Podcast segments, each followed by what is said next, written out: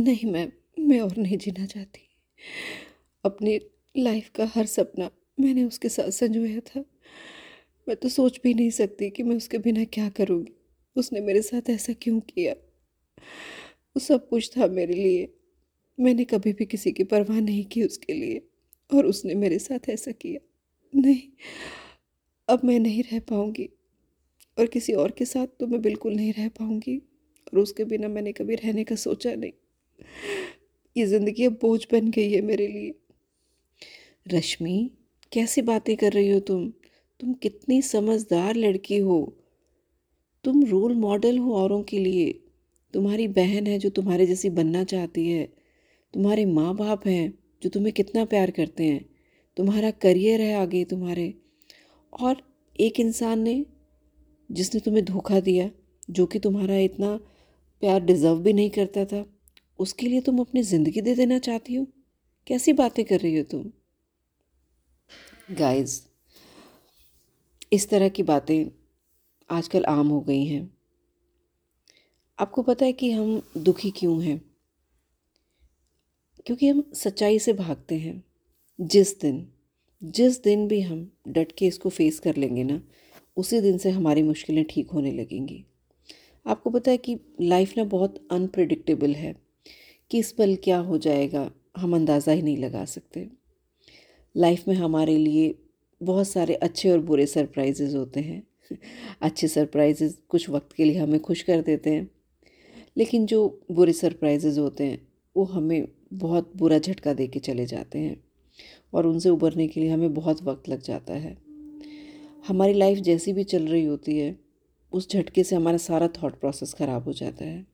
हाँ ये बिल्कुल नेचुरल है कि अगर हमारे साथ कुछ बुरा हुआ है तो वो हमें अंदर तक दुखी कर जाता है। कभी ऐसा होता है कि कोई हमारे साथ चीटिंग कर देता है, कभी बिज़नेस में बड़ा लॉस हो जाता है, कभी हमारी जॉब चली जाती है, और कभी हमारा कोई अपना ही हमें हमेशा के लिए छोड़ के चला जाता है। नो no डाउट ये सब चैलेंजेस हमारे लिए बहुत बड़े होते हैं, क्योंकि हमने कभी सोचा ही नहीं होता कि हमें ये फेस करने पड़ेंगे। लेकिन ये सब तो हमारे हाथ में नहीं है ना? और इस तरह दुखी हो के अब हमारी मेंटल हेल्थ का क्या होगा? हमारी फ़िज़िकल हेल्थ का क्या? क्या ऐसे ही दुखी रहकर हम अपनी लाइफ को और जो लाइफ में हमारे साथ दूसरे लोग जुड़े हुए हैं, जो हमें चाहते हैं, हम उनकी ज़िंदगी को भी मुश्किल बना देंगे? हाँ अपनी तकलीफ़ से लड़ना बहुत बहुत मुश्किल है। कुछ भी ऐसा होने के बाद हमारा मन ही नहीं करता कि हम उन हालातों को ठीक करें। पर क्या हम इतने कमज़ोर हैं कि हम सच्चाई का सामना ही नहीं कर सकते? जब हमारी लाइफ में सब कुछ ठीक ठाक चल रहा था, तब तो हम हर चीज़ बहुत हिम्मत करके दिखाते थे, बहुत पॉजिटिव बातें करते थे। पर जब उन बातों को इम्प्लीमेंट करने का टाइम आया तो हम क्यों भागते हैं सच्चाई से? हम क्यों कहीं दूर भाग जाना चाहते हैं जहाँ हमें शांति मिले, अपनों से दूर, अपनी जगह से दूर? पर अब मुझे एक बात बताओ क्या जब हम यहाँ से कहीं दूर चले जाएँगे तो क्या जो हमारे अंदर विचार चल रहे हैं, जो हमारे अंदर फीलिंग चल रही है, वो हमारे साथ नहीं जाएगी? क्या हमने घर में कोई ऐसी जगह बना के रखी हुई है कि हम उन फीलिंग्स को, उन विचारों को, जो हमें परेशान करें, उस दर्द को हम वहाँ रख के कहीं चले जाएँ और खुद शांति की तलाश में कहीं और भटकते रहें? नहीं गाइस वो हमारा पीछा नहीं छोड़ेगी। जब तक कि हम उनको फेस करने की हिम्मत नहीं जुटाएँगे, वो हमें, हमारा पीछा नहीं छोड़ेगी। आप मानो चाहे नहीं मानो, लेकिन जब तक हम अपनी तकलीफ़ों से भागते रहेंगे, तब तक वो हमारा पीछा नहीं छोड़ेंगे।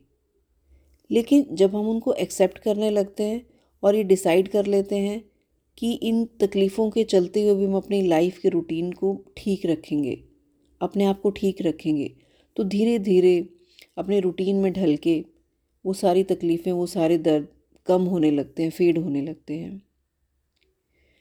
इस दुनिया का सबसे इम्पोर्टेंट पर्सन हम खुद ही हैं, कोई दूसरा नहीं आएगा हमारा ख्याल रखने के लिए। बल्कि अगर हम ऐसे बुझे बुझे रहेंगे तो जो लोग हमारे साथ हैं धीरे धीरे वो भी हमसे दूर होने लगेंगे। क्योंकि हर किसी को ज़िंदा दिल लोग ही पसंद होते हैं, ना कि मुँह लटकाए हुए रोनी सुनी सूरत बनाए हुए। और एक सच ये भी है कि हमारी तकलीफ़ से किसी को कुछ लेना देना नहीं होता। कोई भी दूसरा उस तकलीफ़ को महसूस कर ही नहीं सकता जिस लेवल पे हम कर रहे होते हैं। तो गाइस इसलिए सबसे जीने का बेस्ट तरीका ये है कि अपना माइंड सेट ऐसा बना के रखो कि जो भी है, कुछ भी हो जाए, हर तरह के हालात को मैं फेस कर सकता हूँ, कर सकती हूँ। खुद को ठीक रखने की रिस्पॉन्सिबिलिटी मेरी अपनी है। मुझे ऐसा इंसान बन के रहना है जिससे बात करके लोग खुश हों। ना कि ऐसा कि लोग मुझसे बात करने से कतराएँ कि अब तो इससे बात की तो इसका रोना स्टार्ट हो जाएगा, इसके दुखों का रोना स्टार्ट हो जाएगा। गाइस हमें हमेशा अपनी एक ऐसी रूटीन बना के रखनी चाहिए जिसमें हम मेंटली और फिज़िकली फ़िट रहें। जब हम अपनी सेहत का, अपने शरीर का ध्यान रखते हैं ना तो उससे हमें जो भी रिज़ल्ट मिलता है, जो भी पॉजिटिव रिज़ल्ट मिलता है, उससे हमें खुद से प्यार होने लगता है। और पता है आपको, खुद से प्यार होने का सबसे बड़ा फ़ायदा क्या होता है? हम अपना दिल कभी भी नहीं दुखाते, हमारा दिल कभी नहीं टूटता, क्योंकि हम खुद से ज़्यादा एक्सपेक्टेशन ही नहीं रखते। हमारे दुख का कारण यही होता है कि हम दूसरों से बहुत एक्सपेक्ट करते हैं। और सच्चाई ये कि एक्सपेक्टेशंस कभी पूरी होती ही नहीं है। और जब वो पूरी नहीं होती तो हम हर्ट होके रह जाते हैं। Guys moral of the story ये है कि हमें अपना जो स्टेट ऑफ़ माइंड है ना, वो ऐसा रखना चाहिए कि कोई भी प्रॉब्लम आ जाए तो हम उसका सॉल्यूशन सोचने लगे, ना कि प्रॉब्लम में ही घिरे रहें। हमें अपनी एक हमेशा ही अच्छे से रूटीन बना के रखनी चाहिए और उसको कैसे भी हालात हों, उसको फॉलो करते रहना चाहिए।